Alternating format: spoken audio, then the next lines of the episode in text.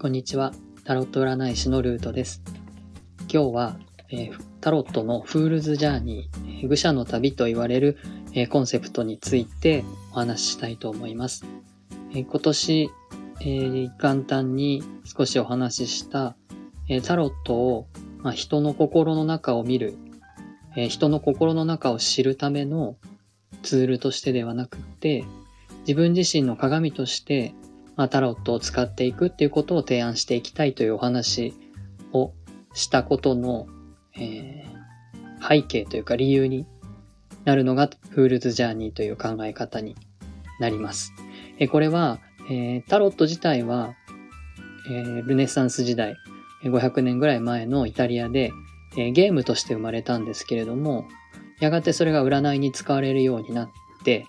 えー、その後、1960年代から70年代にかけて、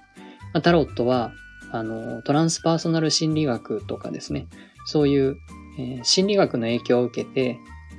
自分の成長や、えー、自分の心の変化、変容を、えー、自分のわからない、自分では気づかないような部分を認識するためのツールとして、まあ、そういう心理学のからのアプローチっていうのが、えー、流行ったというか、そういう考え方をするタロットの使い方っていうのが、まあ、誕生しました。主にアメリカでということになります。なので、これは泉隆一先生がおっしゃってることでもあるんですけれども、えー、タロット占いをその未来を予言するとかですね、人の心の中を見るとか、まあ、そういう使い方ではなくって、えー、自分自身を顧みるため、あるいは自分自身をより良い方向に、変革していくために、タロットを使うっていうことを、あのするという考え方で、え大アルカナを見たときに、これは、え人の心の成長段階を表してるんじゃないかというふうに、えー、考えて、この、え、トランスパーソナル心理学とかですね、そういう心理学の、え、ジャンルの方が、このタロットのダイアルカナを心の成長というふうに考えて、フールズジャーニー、武者の旅というコンセプトを、ま、考え出したのですということです。なので、えっ、と、このタロットを自分の心の中を見る鏡として使っていきたいっていうのも、この Fool's Journey っていう考え方があるからだっていうことを、まあ、今日はお伝えしたかったということですね。じゃあ、 Fool's Journey っていうのがどういうものなのかっていうことについてお話ししていきたいと思います。今回参考にしているのは、 Learning the Tarot、タロットマスターになるための18のレッスンという本で、ジョアン・バニングという人が書いてるものです。翻訳が泉隆一さんになります。で、この本の、352ページに付録としてフールズジャーニーの解説がついています。で、これを読んでみたいと思います。フールズジャーニーは？人生を旅に見立てたメタファー、隠喩です。大アルカナのカードそれぞれがその旅の成長段階を表しています。そこで人は全体性意識へと至るまでの経験を積んでいかなくてはなりません。以下の22枚のカードの描写は、それぞれの大アルカナの持つキーワードをもとにして、人間の成長段階のプロセスを表現したものです。というふうにあの書いてあります。具体的には、え、どんな感じになるかっていうと、まあ、愚者というカードがありまして、えこれがですね、え、この物語というか、あの、この旅の主人公になります。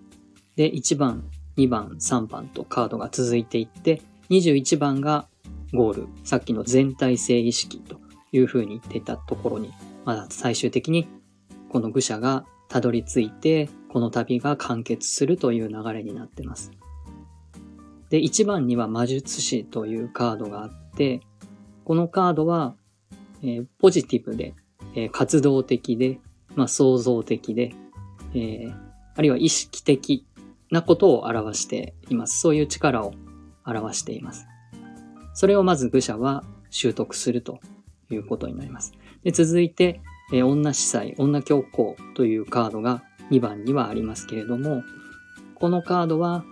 無意識とか潜在意識、そういった目には見えないあの部分を表していって、その目に見えるだけの世界ではない世界がこの世にはあるんだなっていうことを、まあ、愚者は学びます。で、3番目に女帝というカードがあり、まあ、このカードは母性とか女性性、自然、そういうものを表して、3番目にそういった、えー、愛とかですね、そういう母親の愛みたいなものを学び、4番の工程で今度は父親、不正、えー、社会的なもの、ルールや、えー、決まり、規範などを学ぶと、社会性を学ぶっていうような形で進んでいきます。それが21番まで、続いていく感じです。で、この主人公が愚者であるっていうことが非常にポイントで、まだ何者でもない魂というような表現をされています。無邪気で、まあ、生まれた赤ちゃんのような存在であるっていう風な言い方をするんですけれども、愚者っていうのは愚かなものという風に書きます。で、えっ、と、これを、まあ、タロットを、まあ、最初の話に戻ると、えー、タロットを自分自身を見る鏡であるっていう風に、えー、表現をしているんですけれども、当然自分自身の顔を分かってると思っていると思います。毎日見ているから、そんな自分の顔なんか分かってるよっていうふうに思っているように、自分自身のことを当然分かってる。知ってる。まあ何十年と自分をやってるわけなので、自分自身のことを当然分かってるっていうふうに思ってるんですけれども、えー、実は自分自身の知らない自分とか、えー、自分自身気づいてない部分っていうのが、さっき女教皇、女司祭のところであったように、そういう潜在意識みたいな部分とか、えー、潜在的可能性みたいな部分っていうのは、自分自身でも気づかないような自分っていうものがそもそもあるんだっていうことを、あの、タロットは告げています。これ、このカードだけじゃないんですけれども、そういうふうに、えっと、自分では自分のこと分かってるって思ってるんだけれども、一旦自分自身をいや、そういうふうに分かってるっていう枠を外して、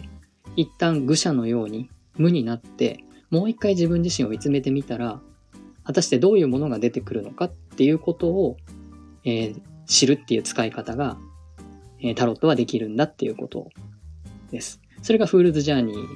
を使って、さっきあのお伝えした、えー、トランスパーソナル心理学とか、え、そういう自己成長や自己変容のツールとしてタロットが使えるっていうのは、そういうふうに一旦自分自身の固定観念を全部外して、自分は何にも分かってないっていう愚者になって、えー、そしてこのタロットの旅を、えー、自分に当てはめて、えー、見ることによって、新たな見方ができるようになってくるっていう可能性があるからなんです。このフールズジャーニーの考え方に基づいて、まあ自分は自分のことを分かってないんだっていうようなところに立って、まあ、カードを見ることによって、えー、カードは今自分に何を言ってくるのかっていうことを読み解くことによって、まあ、自分の愚かさを知るっていうことになるんだと思います。で、それによって、えー、自分がどういうふうに、まあ、変わっていったらいいのかっていうことを、まあ、カードを鏡のように使うことによって、えー、未来を、自分を変えていくっていう未来を切り開いていくことが、まあ、できる。そういう使い方ができるっていうのが、まあ、このタロットの素晴らしいところで、正直このフールズジャーニーの考え方を知らなかったら、タロットにはここまでハマらなかったなっていうのが、あの、自分自身、えー、何年か前を振り返ってみると、えー、すごく感じるところです。なので、タロットのそういう使い方、自分を見つめる鏡としての使い方っていうのをこれからも、あの、提唱していきたいなというふうに思っています。最後までお聴きいただきありがとうございました。